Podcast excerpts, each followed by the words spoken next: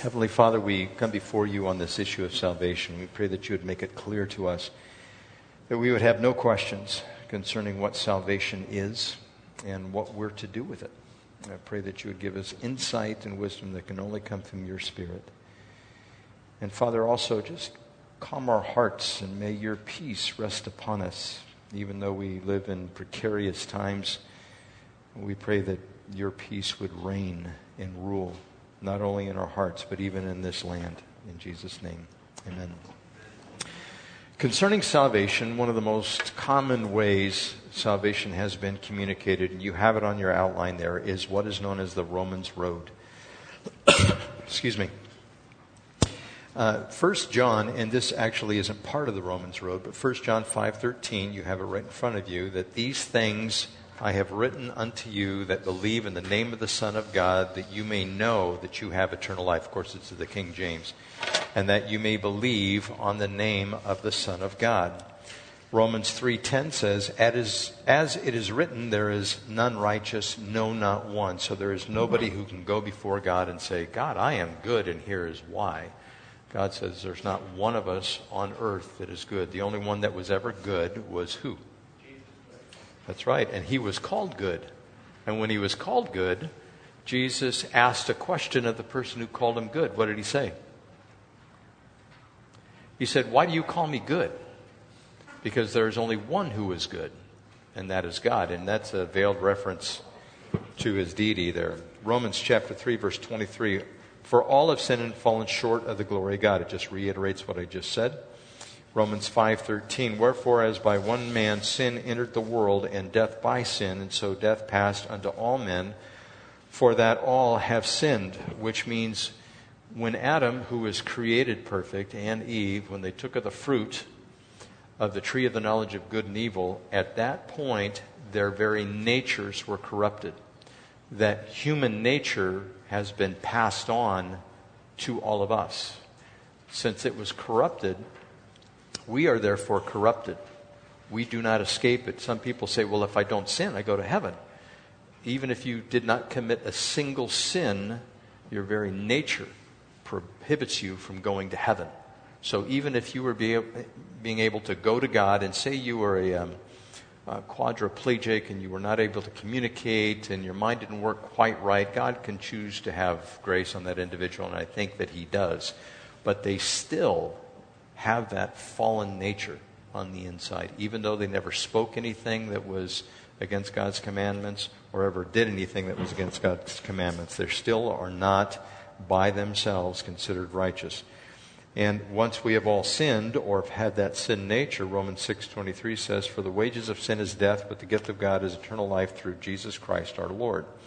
So that is the only way to get that eternal life. And when sin comes, there's one penalty, one judgment, and an act of justice that must be implemented, and that is the shedding of blood, because by the shedding of blood, there is no remission of sins. Romans chapter 5, verse 8.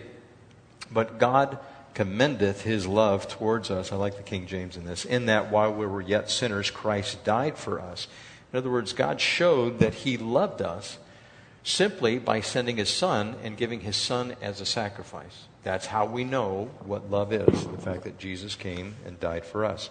And then Romans 10 9 through 13, I usually quote 10, 9, and 10, that if you will confess with your mouth Jesus is Lord and believe in your heart that God has raised him from the dead, you shall be saved. For it is with your heart that you believe and are justified. Here it's unto righteousness. And with your mouth, confession is made unto salvation. For the scripture says, Whoever believes on him shall not be ashamed, for there is no difference between Jew and Greek, for the same Lord over all is rich to all who call upon him, for whoever shall call upon the name of the Lord shall be saved. Are there any exceptions there?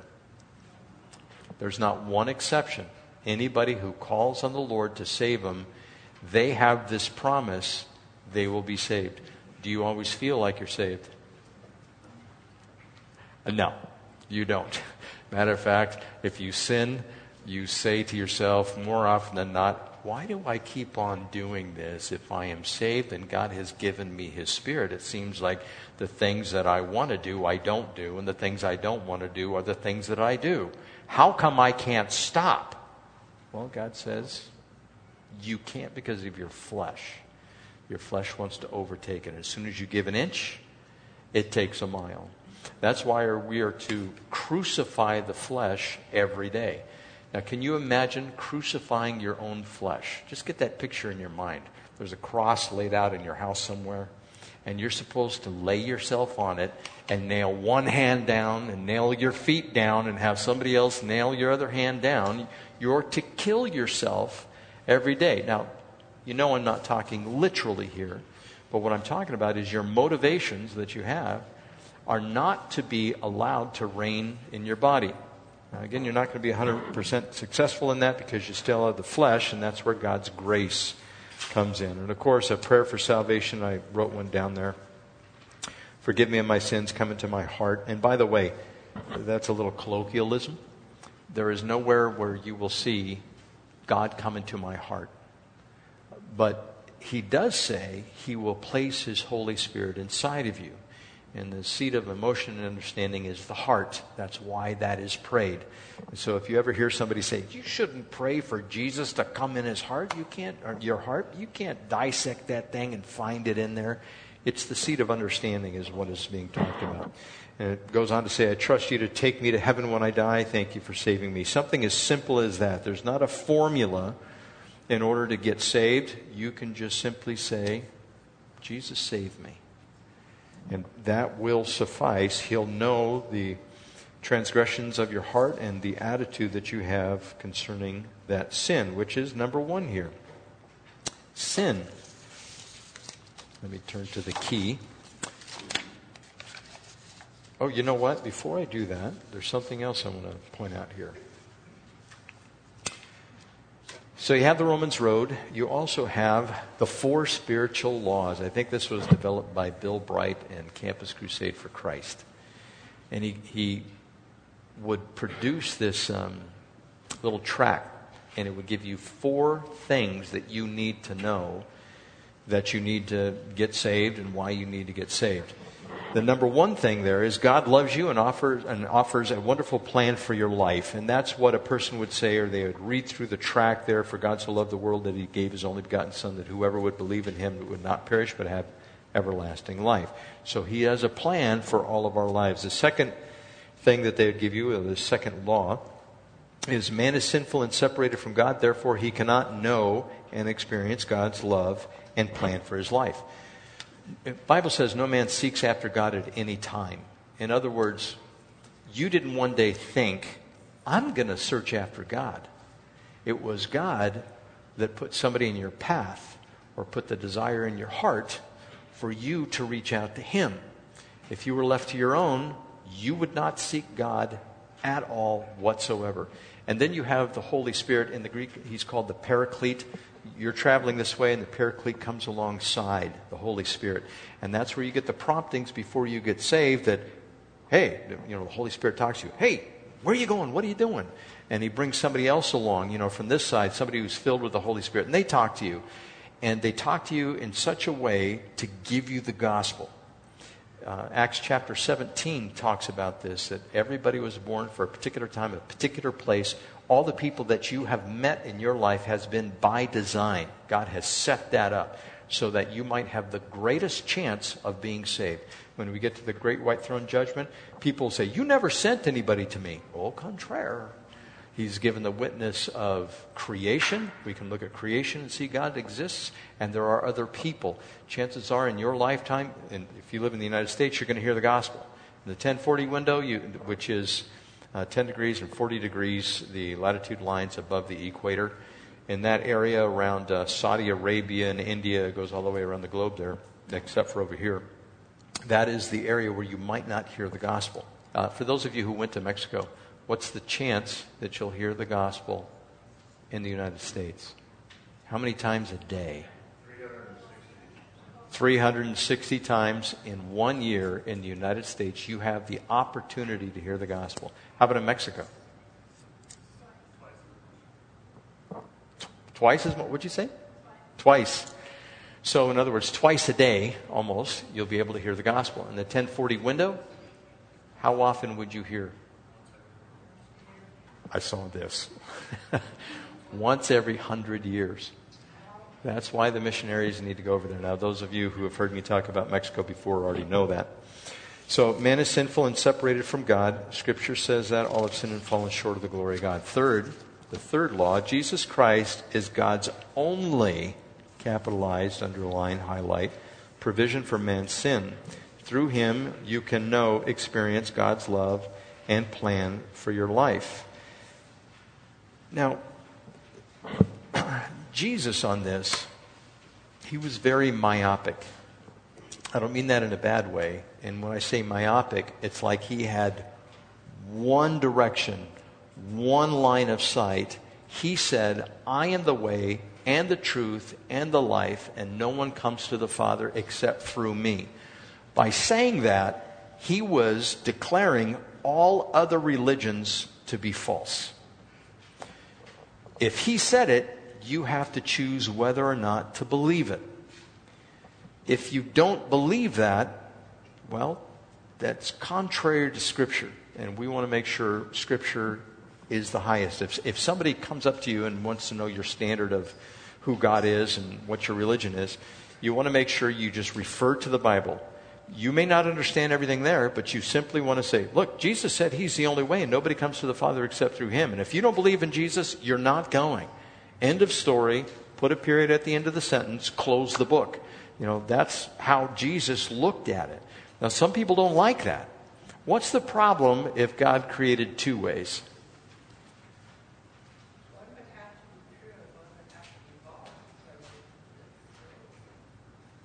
No, what I'm saying is, what if God created two ways to get to heaven instead of one way?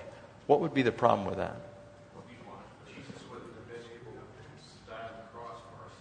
Well, say he did. Say he did and he created another one. Now refer to ourselves. What would we want if he gave us Jesus on the cross and maybe another way? We would want a third way, and a fourth way, and a fifth way. And every single person would want their own way to get there. So Jesus just cut all that out. He just said, There's one way. That's it. Do not pass go, do not collect $200. Jesus is the way and the truth and the life. That is John chapter 14, verse 6, by the way. And the fourth law is we must individually receive Jesus Christ as Savior and Lord. Then we can know and experience God's love and plan for our lives. That means if you're in a church, it doesn't make you a Christian, right? That means if you go up with family members that doesn't make you a Christian. That means if your parents are Christians, it doesn't make you a Christian. There's no second generation Christians, there's only first generation Christians. So every person standing alone before God on this earth must declare that Jesus Christ is their Lord and Savior. There's no other way to do it. You don't get in in batches or bushels. It is by individually stating that you wish to be saved. Now, under sin, number one, transgression or trespass against God, of falling away or missing the right path. That is the declarative statement about sin. Sin could also be defined as breaking one of the Ten Commandments.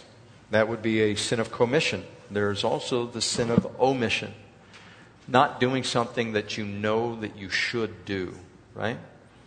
Uh, for instance, in Matthew chapter 25, in verse 32, it says, All the nations will be gathered before him, and he will separate the people one from another as a shepherd separates the sheep from the goats.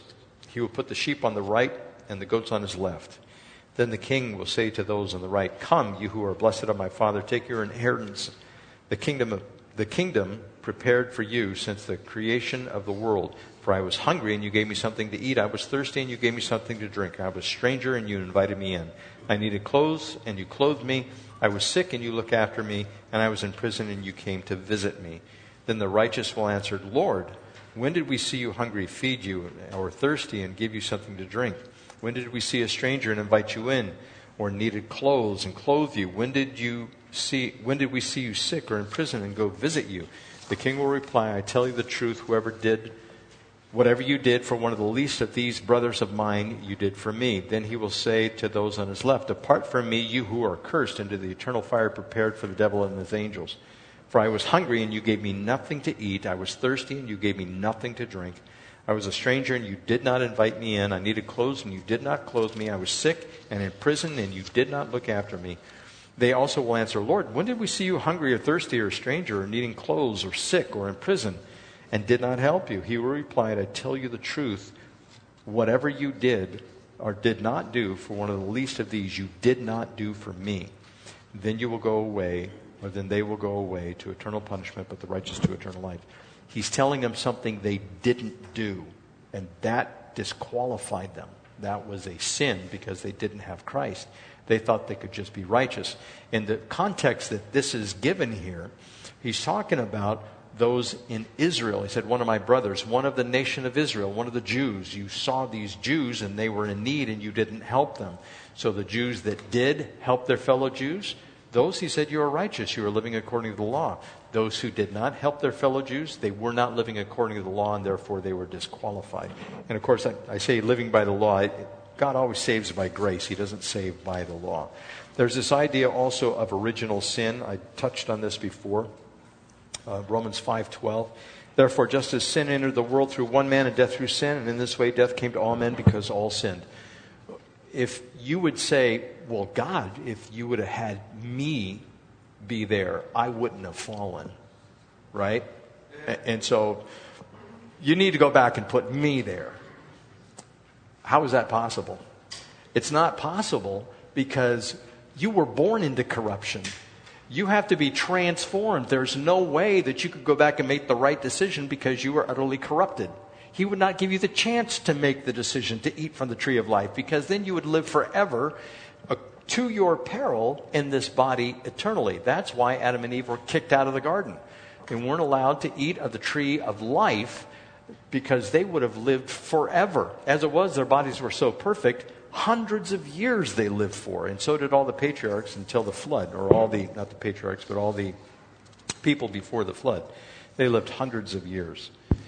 Now, going on here, um, there's different views on this, and I'm just going to touch on these. I'm not going to spend a lot of time. Uh, the Calvinists believe that sin was imputed to the entire human race so that we are depraved and also that we are dead and we cannot turn to God. So that sin is pervasive everywhere. Then there's the Arminianist that basically says we are prone to sin, but this proneness does not imply guilt. In other words, we have this nature that wants to sin, but we don't have this original sin in us. It didn't come from Adam and Eve. And there's a few others. There's no connection between sin of Adam and the character and actions of his descendants. There's no sin connection whatsoever. That's Pelagianism. And then there's the unpardonable sin. And John Wesley thought that that couldn't be committed today or in, in his day. It could only be committed in the time of Christ. Uh, today, it would be a conscious and stubborn rebellion against God. That's the unforgivable sin. To explain that a little more fully, if you go to somebody and you give them the gospel, and you give it over and over and over, and they say, no, no, no, you don't go to heaven. That is declaring that the Holy Spirit, whatever He said, was lying to you.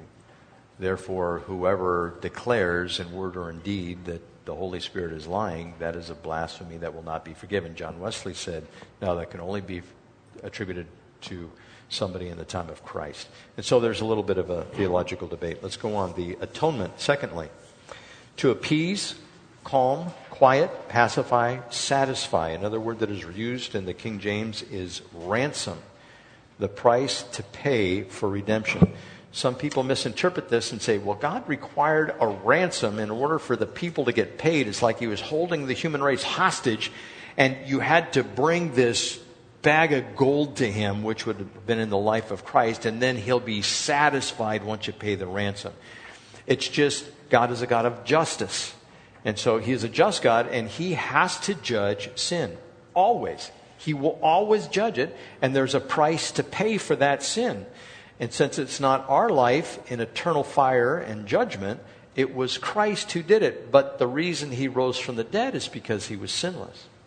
That was also the way that he could be the sacrifice, is because he was sinless, where we have the sin. That's the atonement to appease. So God was appeased the Father The penalty, there was an appeasement made. If God was calm and quiet, he was pacified after that, and he says, Okay, my justice is satisfied. That's why Jesus had to die. Going on, number three, forgiveness. To put away, to completely cancel.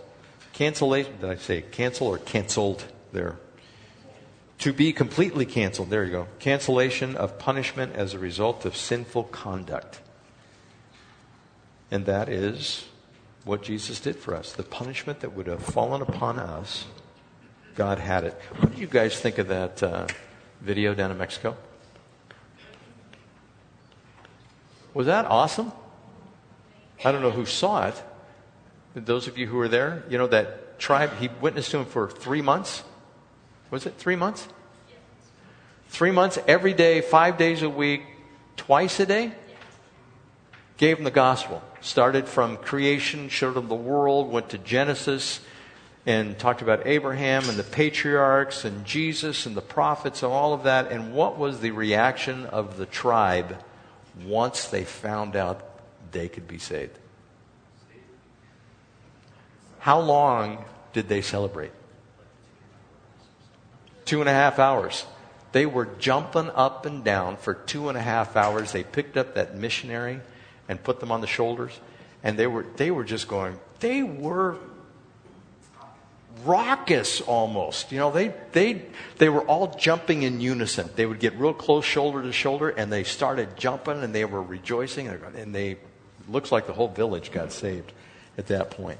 And that's where they knew that the cancellation of punishment was enforced. Justification. Do you have justification? Okay, justification is an act of God's free grace. He pardons all our sins and accepts us as righteous in His sight, only for the righteousness of Christ imputed to us and received by faith alone. Now, to give a simpler description of this, justification is when you go before a court of law and the judge looks at you, you have been arraigned, the uh, charges against you have been read, they ask you how you plead, and you say, guilty. God at that point says, My son paid your penalty, not guilty, and he takes the gavel and he slams it down and he goes, You're free to go.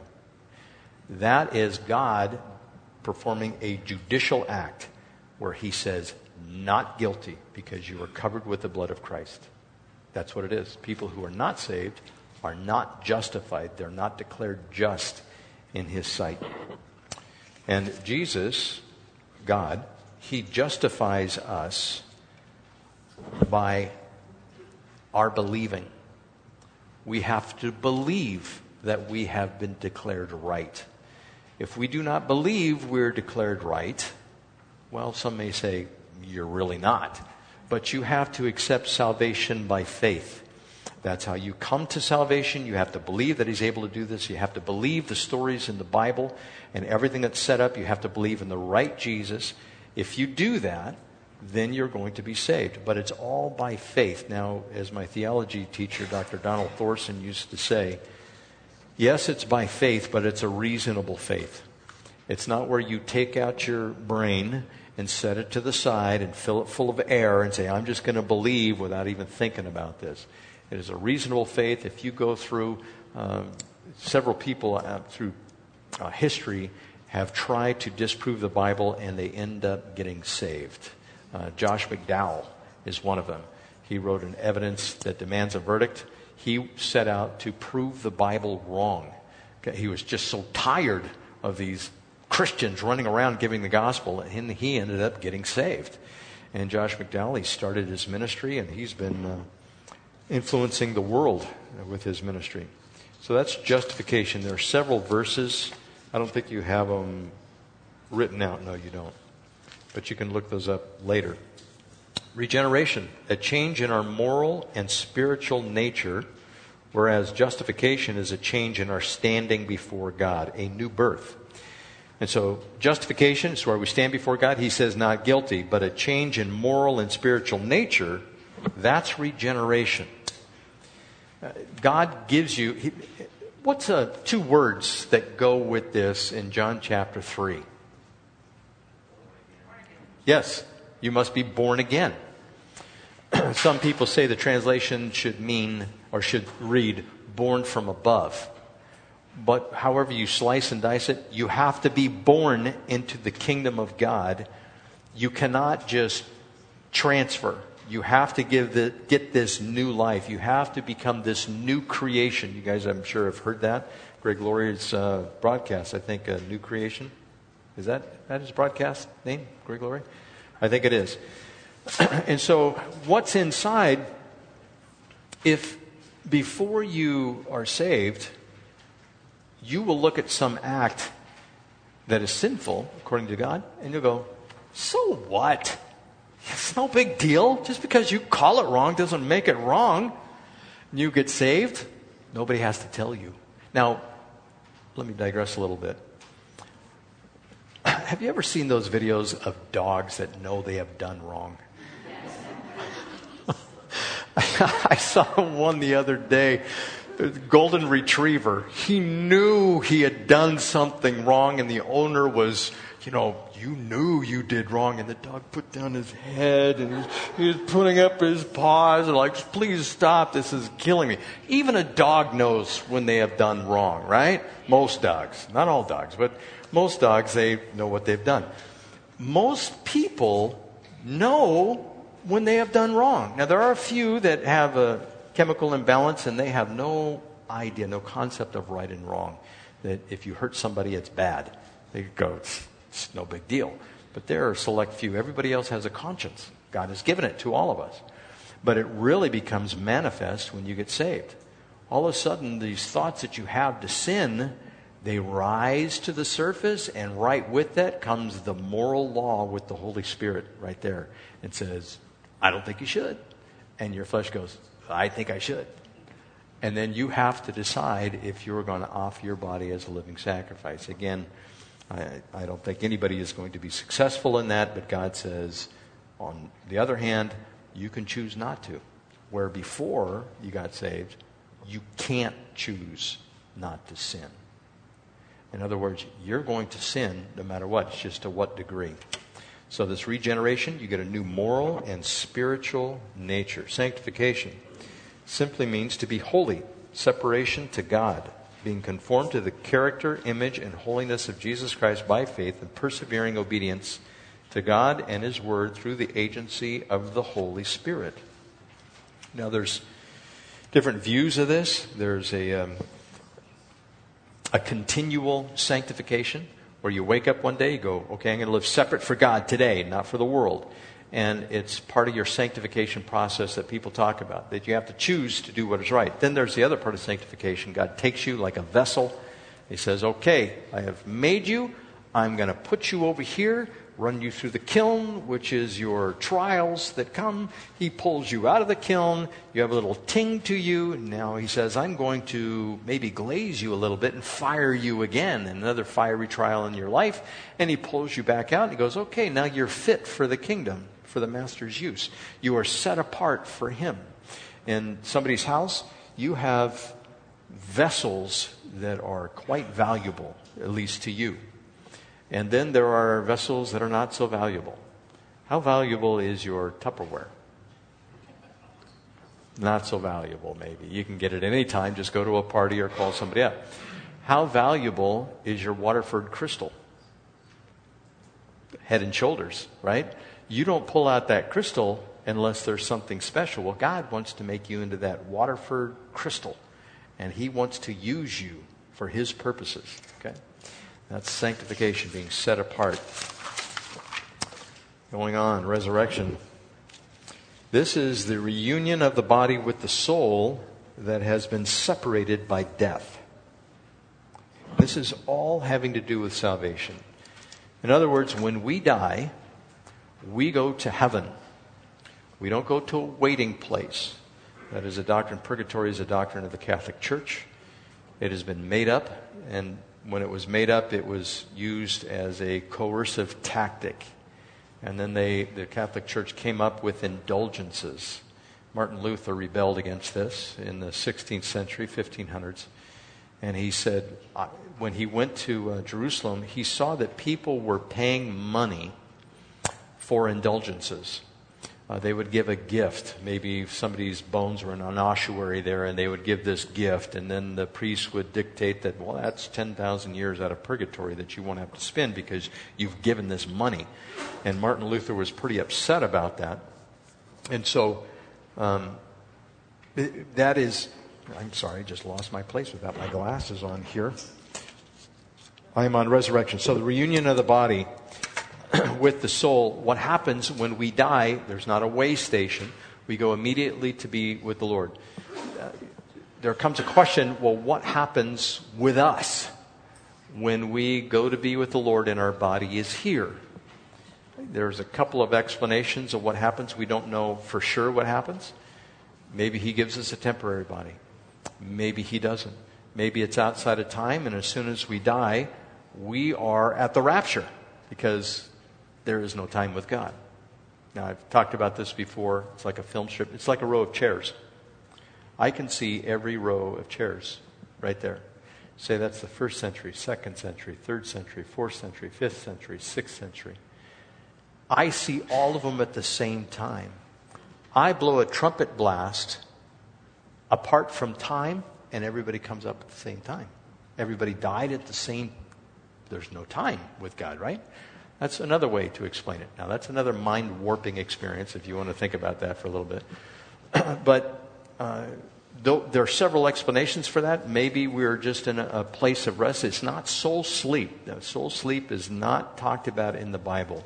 So when we go to heaven, there is some way that we have some modus operandi that we are able to utilize up there in heaven. And we are going to be reunited with our bodies at some point, and um, 1 Corinthians chapter 15 talks about that. How we are going to get this brand spanking new body that will never die. And it says in Daniel chapter 12, verse 3 Those who are wise will shine like the brightness of the heavens, and who lead many to righteousness like the stars forever and ever. So our resurrected body will rise again, of course. In some sense, the identity of the body will be preserved. We will know each other. Uh, I don't think we're going to look too much like we look now. Uh, and you might say, well, how old am I going to be? You're going to be eternally young. And whatever the age that is, that's what God says. I have no idea how to calculate that one. And the body has changed and it's refined to fit the new surroundings. Uh, and it's going to be a glorified body. This resurrection will take place at the coming of Christ, and the power is of God in Christ who said, I am the resurrection and the life. So that's how it's going to happen. This body will be transformed, it will be remade. It is only like a seed of a piece of fruit or from a tree. That's what this body is like. The glory of that body is going to be just immense. Then there is this glorification, which is to be exalted to dignity in company, to exalt to dignity and company, similar with uh, to approve together, to join in approving, to glorify together. It's where everybody is going to be lifted up. That's where the downtrodden, the Lord is going to lift up the downtrodden. It will happen at this point. I think the angels will marvel at what has taken place, and I believe everybody who is perishing will witness who we are.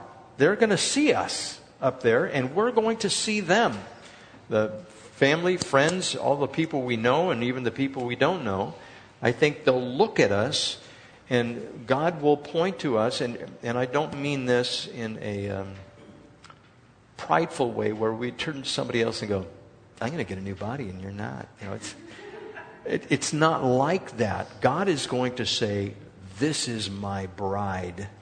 And He is the one that is going to point to the church and lift the church up it is a unique thing that is happening here. It is quite special, and anybody who belongs to Christ is going to be part of that. And there's going to be lament. There's going to be weeping and gnashing of teeth, not only for the sin that people committed, maybe there's going to be regret that they did not choose Christ because, after all, punishment is forever. It doesn't end, even though we will not remember it, just like life is forever. Now, concerning salvation, there are different theological views. This won't take uh, too long, but there, there's a big debate out there. If you start doing some homework into salvation and how it happens, how it takes place, you know, there's, there's a couple of different views. And Christians spend time arguing about these things rather than just settling on Scripture. Now, as far as we are concerned here at Calvary Chapel, we are neither on the right hand side of this or the left hand side of this. Now, I like to say that because it's Calvary Chapel. But if you take the verses, it's easy to get there. Now, what am I talking about? I'm talking about there are those who believe that you were born to burn, that you were born to be judged, that there's no way absolutely you can be saved. If that's how you were destined before God, before, when God destined you, predestined you before the foundations of the earth, you were destined to go to hell. And there's no way you can be saved. There are Christians that believe that. Then there are those who'd say, God's going to save everyone. Both are wrong. Scripture says that we are deceived, we are utterly depraved, and we will not turn to God to be saved. On the other hand, God entreats us and says, Whosoever will, let him come and drink of the living water. Jesus is the living water. He proclaimed this at a, as a feast, at a feast. He stood up and said, I am the way, I'm the truth, I'm the, the water of life, as who I am. That's what he said. He who drinks of me will never thirst again. Who drinks of this water will never thirst again. And he's pointing it out like he's saying, I am the one. He's saying that he is the one. And everybody needs to turn to him, but they have to be willing. So the Bible teaches both. The Bible teaches that we're completely depraved, we'll not seek after God at any time. And then on the other hand, people say everybody's going to heaven because God is a loving God and He will forgive everybody. Well, they're forgetting that God is just, that He's going to judge sin, but He has made a provision. Yes, He did choose you. Scripture did say that. It does say that. But yes, you have a free will. How is it true that you have a free will and that God calls you? Which came first, the chicken or the egg? Well, I think God called us first, but in the end, we have to choose. So both of them are true. Now, that'll give you another brain cramp if you just keep on it. So far, we have three brain cramps, and it, it's going to tie you up in knots if you just want to dig in this stuff. And believe me, the material on this is voluminous. It is all over the place. It's the classic Calvinist Arminius debate. There are some Calvinists who would say, you don't even want to evangelize. I need to digress. In order to get saved, uh, the Calvinists will say you have to be regenerated first, which is born again. If you get this new moral compass and this new spiritual life, then you have to go and be justified. My problem with that is is there anybody that is ever regenerated but never gets justified? And they put it in this row. And what happens to that person? They're born again, but they're not justified before God. Now, I'm getting into the weeds here, okay? I just want to let you know. I I want you to understand that regeneration, justification, the one that takes place later is glorification. These things take place, as far as we are concerned, at the same time. And we try to divide them up. Once I was given a test on how this process takes place, and it laid it out like that. That you have to be born again before you can be justified, and justified before you can be sanctified, and sanctified before you can be glorified. And you had to put it in the right order. I don't think there's an order. When you get saved, you're justified, you're sanctified. All of those things take place at the same time. We cannot separate those, but we like to make our columns and rows. And so I just say it all happens at once. Not everybody's going to be saved, and not anybody is condemned to hell. Otherwise, what kind of God would come up and say, For God so loved the world, and you're speaking to the world, but there's some in the world that don't have a chance to be saved? Would that just be mean or what? That would be like um, a man, a grown man, going to a little girl, five years old, and say, Do you want this cupcake? And the little girl goes, Yes. And you go, No. And you walk away. I mean, that's what God would be doing to us. He would be going, Do you want this salvation? And you go, Yes. And he goes, No, you're destined to go to hell. That just does, that doesn't fit with the character of God because God is also merciful. He had. I asked my theology teacher this once when I had a light turn on. I went to him and I said, Now, wait a second. God is just. These are propositional statements. God is just. He said, Yes. I said, God is love. He said, Yes. God is merciful. He said, Yes. I said, That means God had to extend to us mercy. And he said, Correction. God is free to extend us mercy. And that gets, again, a little bit into the weeds. What do you mean free to extend mercy? Well, God is free. He's not bound by anything. And I was trying to give it human terminology that God is bound. He has to give us this mercy. No, He gives us mercy, but He's free to give us this mercy. That's why Jesus died to set us free, right? So we are free to do God's will where before we were bound up. Well, God was free to show us mercy, and He must from my standpoint, my human standpoint, show us mercy if he's a merciful God. And if he doesn't, then he's an unjust God because he is merciful. Okay, I'm going around in a circle now. So, this idea that some people say you're not saved, and some people say you are saved, and everybody's going, it, it's just, don't get involved in it. If you want to read on it, that's great. There are some good books, you can go through it. But I've had more discussions on this subject, I think, than any other subject. Now, there's this, I'm going to mix these up a little bit, but there's this idea, too, that when Christ died and his blood was spilled, was it good for the entire world or just those people getting saved?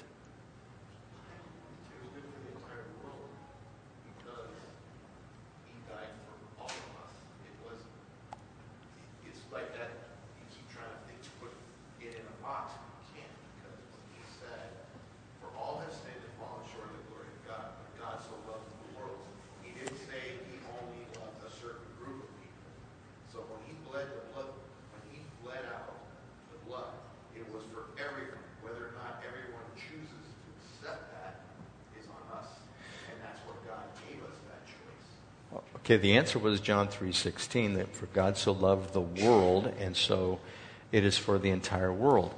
A question is the atoning blood sacrifice of Jesus Christ effectual for everyone?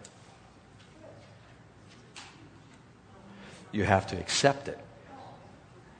If you don't accept it, his blood sacrifice is worthless for you. Now, you see this argument? It's like, what difference does it make? Those people who choose God, the atonement works. Who gets to choose God? Everyone.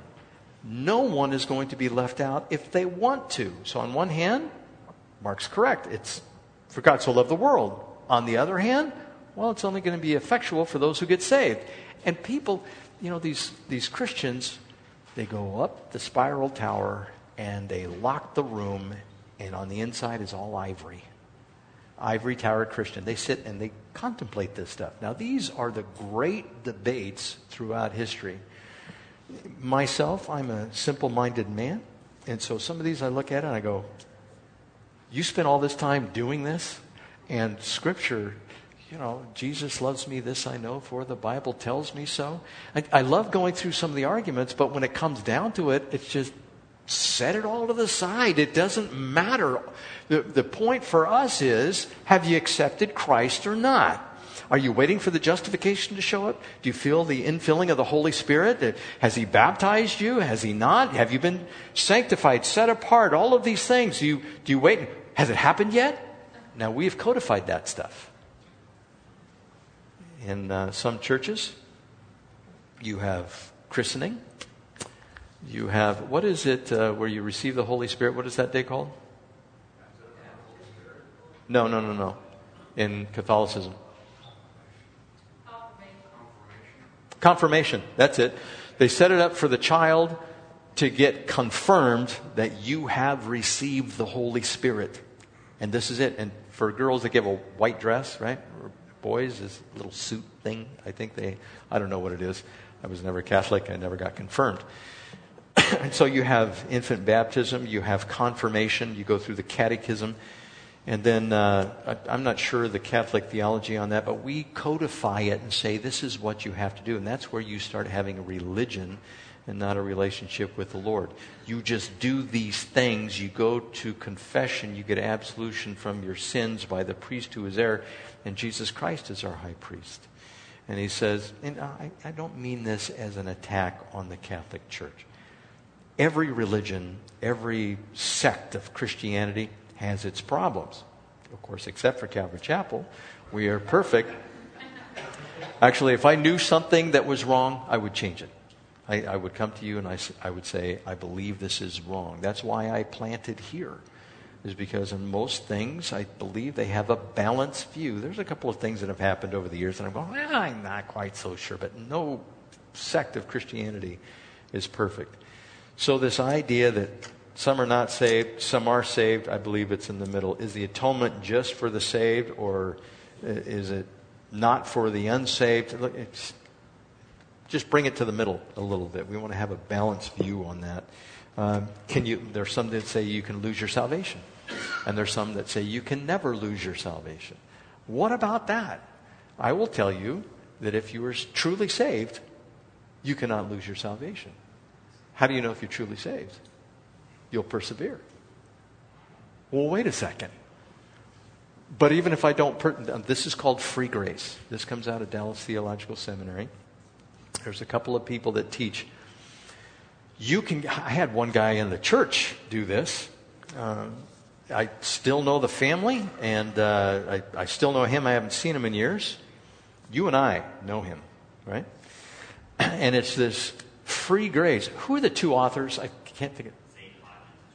Zane Hodges and who else?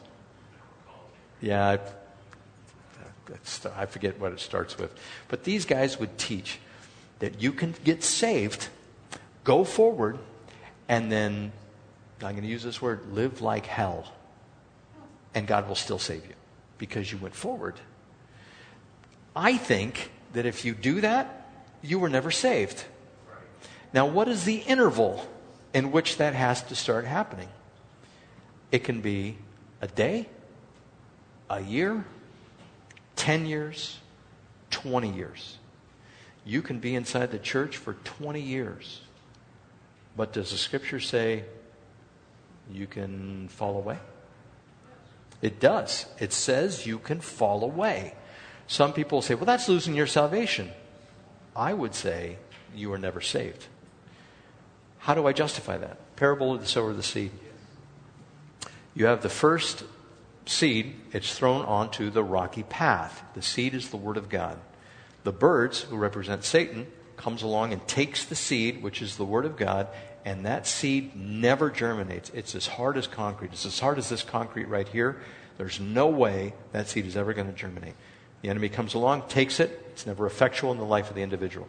The second one is the weeds. I think it's the, no, weeds is the third one. The second one is the, uh, rocky ground. It's thrown into the rocky ground, and since it's rocky most of the time, there's not much soil. When the plant, it actually grows. It comes up. The Word of God grows in the life of the individual, and the plant comes up. But then when persecution comes, it scorches the plant because it doesn't have root. There's no depth to it, and it falls away, never producing fruit. How long does that plant, that person need to be in the church? Like I said, one, ten, 20 years that person could be in the church and then fall away.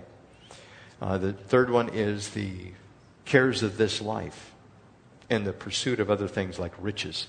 You can be in the church, the, the seed falls on the ground, it could be good soil, but it has weeds all around it. And you know when it starts raining, every hill around here is going to turn green with weeds. And if you had in the middle of those weeds a pumpkin seed or a watermelon seed, what are the chances that watermelon is going to produce? Pretty much nil. anywhere around here. You're probably not going to get anything from that.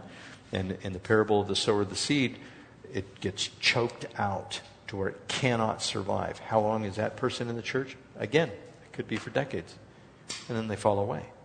Scripture talks about this. How do you know if you're truly saved? Well, you're going to persevere to the end. There are times where you feel like you're saved. And Scripture says that. He gives us His deposit guaranteeing the things that are to come, and we're going to be saved. And those who are saved, they do not go out from us. If they go out from us, they were never part of us. And I'm not talking about just Lakeside. They leave the church, and they don't go to church anywhere. And they get out of fellowship know this that if somebody does that, there's no assurance for that individual that they are saved. And if they rely on, well, I went to church when I was 13 and I went forward and I'm okay. God and I are just like this. I'm sorry, you're not like this because God said in Hebrews chapter 7, excuse me, chapter 9, no, 10, verse 25. You shall not forsake the gathering together of the brothers, as is the habit of some, and all the more as you see the day approaching. In other words, if you're being obedient to Christ, if you're following Him, you're going to go to church. Also, you're going to follow through with the works. If you are saved, you're going to have the works. There's going to be works that are going to manifest. But if the person leaves Christ, leaves the fellowship of the saints, gets burnt out, gets offended by somebody, there's no assurance that they are saved. But the person who is in the church and they keep on persevering. They get knocked down, they get right back up, they praise the Lord, even though they want to be angry at the Lord. You know, there may be times in your life where you want to shake your fist at God and say, Why did you allow? You could have changed this, and you didn't. So now I'm mad at you. And each one of us, I think, at one point or another, will go through that to one degree or another. But do you come back and say, You are God in heaven, and here I am on earth? You are free to do what you want. All Christians will eventually be in that line, even though we may fluctuate. You will not fall away from the Lord. You will persevere to the end, right up to the day of your death. You will long for the Lord's coming. You will say, This is it. So if somebody falls away, is there anybody in here who doesn't know somebody who has fallen away? You see that? Many are called, but few are chosen. Wide is the road that leads to destruction, and many there be that find that, but narrow is the road that leads to salvation. And when I'm talking narrow, Valley of the Shadow of Death, if you've read Pilgrim's Progress, going through that, that's a several hundred year old book by John Bunyan. You can read that. There's one path that's over in Asia somewhere that goes along a steep cliff and it's just boards. In some places, the boards have even rotted out and there's just a cable there and you got to kind of hang on the rock to go around. It's a very precarious path. It's like that. Salvation is like that, and you must go it alone. Somebody's going to be in front of you and somebody's going to be behind you, but you're the one that is holding on. You think, well, I can't hold on. That's right. Jesus has your hands holding on that cable, and he's going to make sure you make it through. If you're truly saved, you will persevere to the end. Okay. See if I want to give you any more of that. By the way, if you want to do some more study on this, there is uh, TULIP, total depravity, unconditional election, limited atonement, irresistible grace, and perseverance of the saints. There is another side to that, the side, and then there's the Calvary Chapel side. We don't hold to either one. We are kind of in the middle. The Arminius would say you could lose your salvation. Absolutely, you can walk away from the Lord. Now, we would say, now, if you're truly saved, you're going to remain in the Lord. If you're in the Lord for 10 years, the conversion didn't take because God promises never to leave you nor forsake you. The only other explanation you could go to is the free grace side. Well, you're just having a bad stint with sin and you walked away from the Lord, but you're still going to be saved in the end. So, any questions about salvation, how salvation works, what the Bible says about salvation? Mark?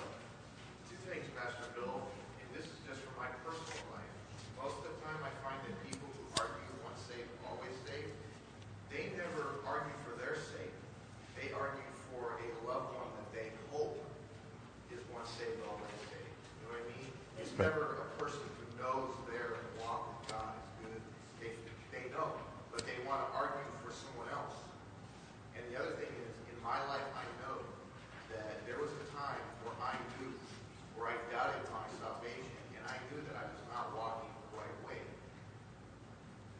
personally, I knew that.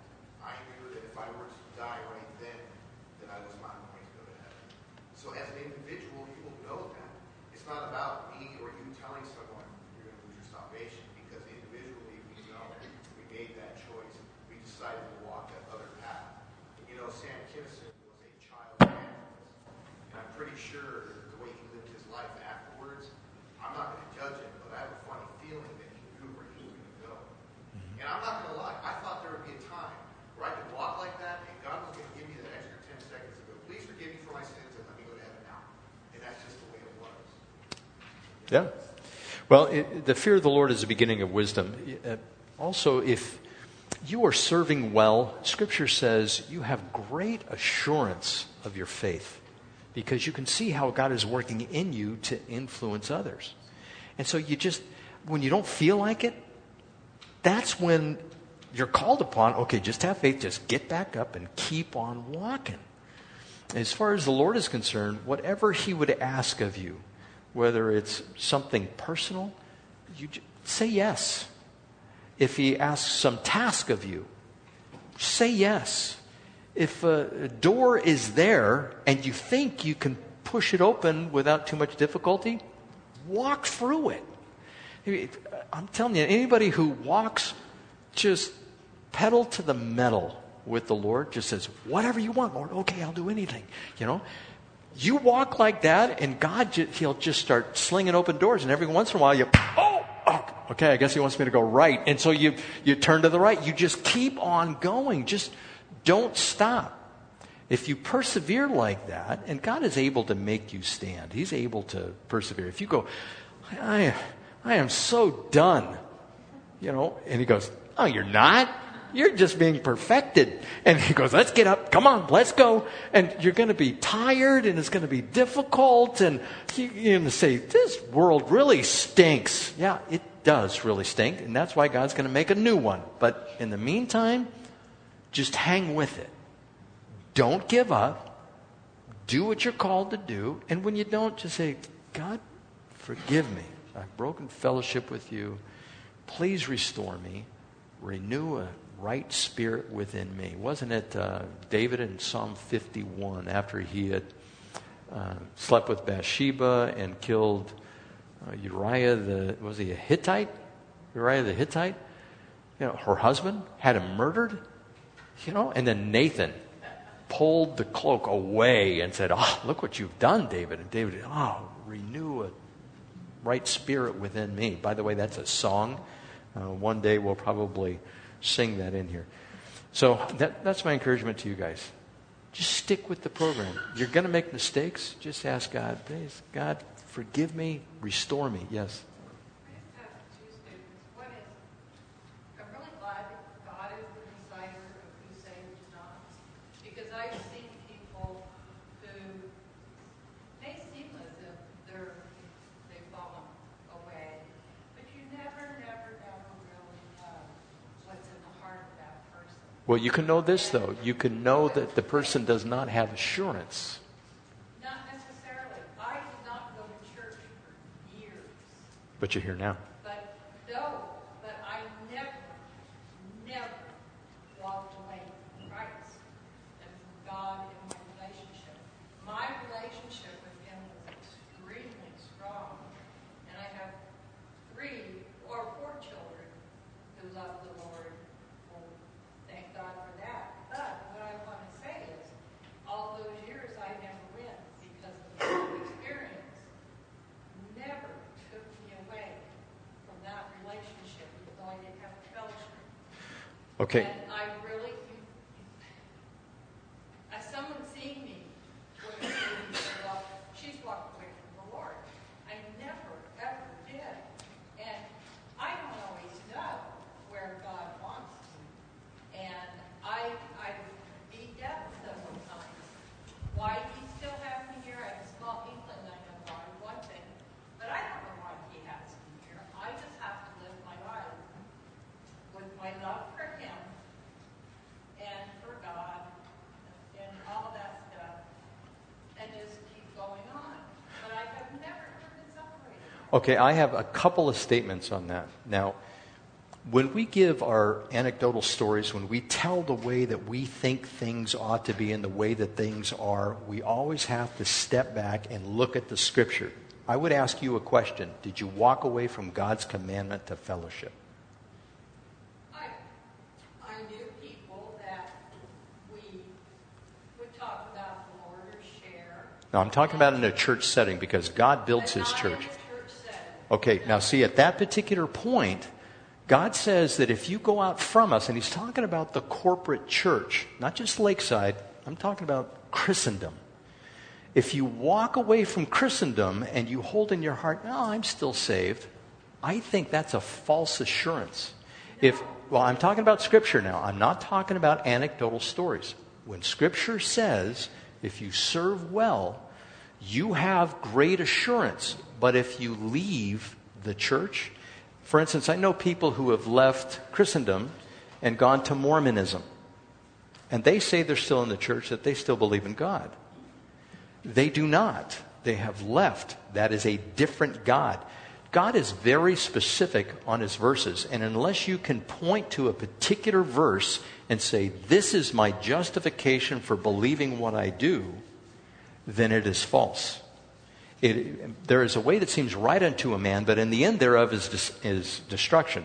And so if somebody says, you know, I left the church, that's just, it's backsliding, and sometimes we do that. Sometimes we just take off and we do not fellowship. We don't want to talk to anybody. We've been offended by the church.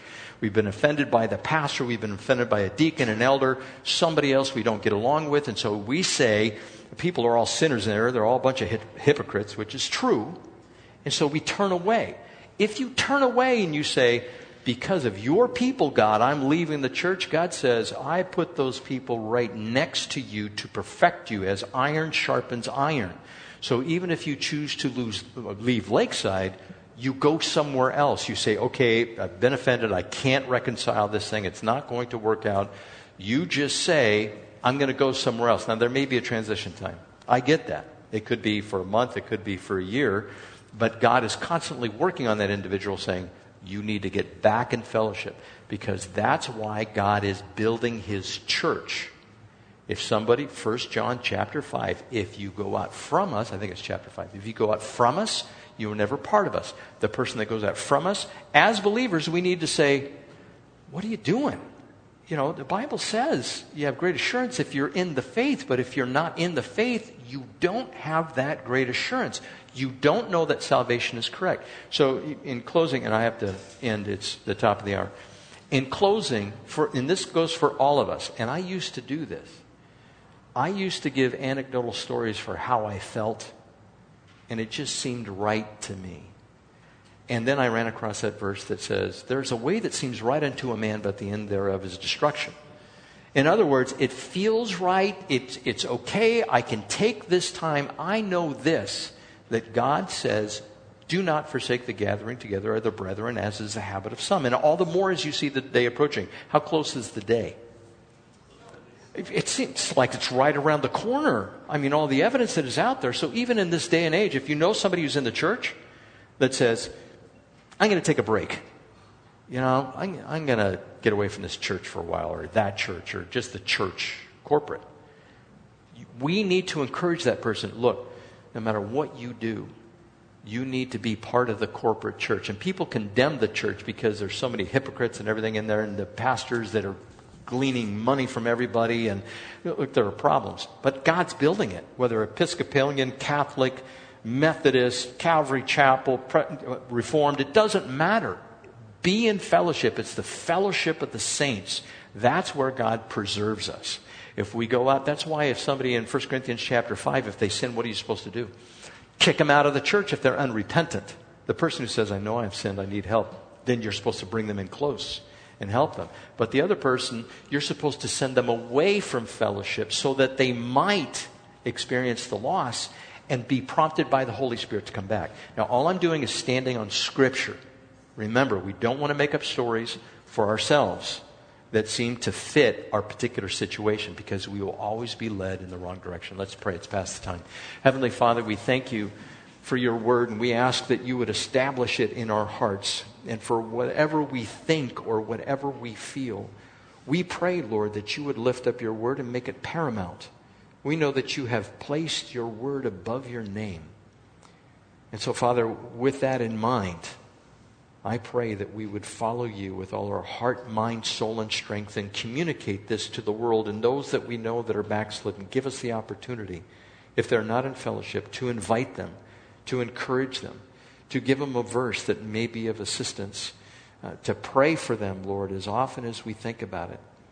But Lord, help us in this endeavor to do your will in all things. And again, may your word be our guide. In Jesus' name. And the church said, Amen. May God bless you guys.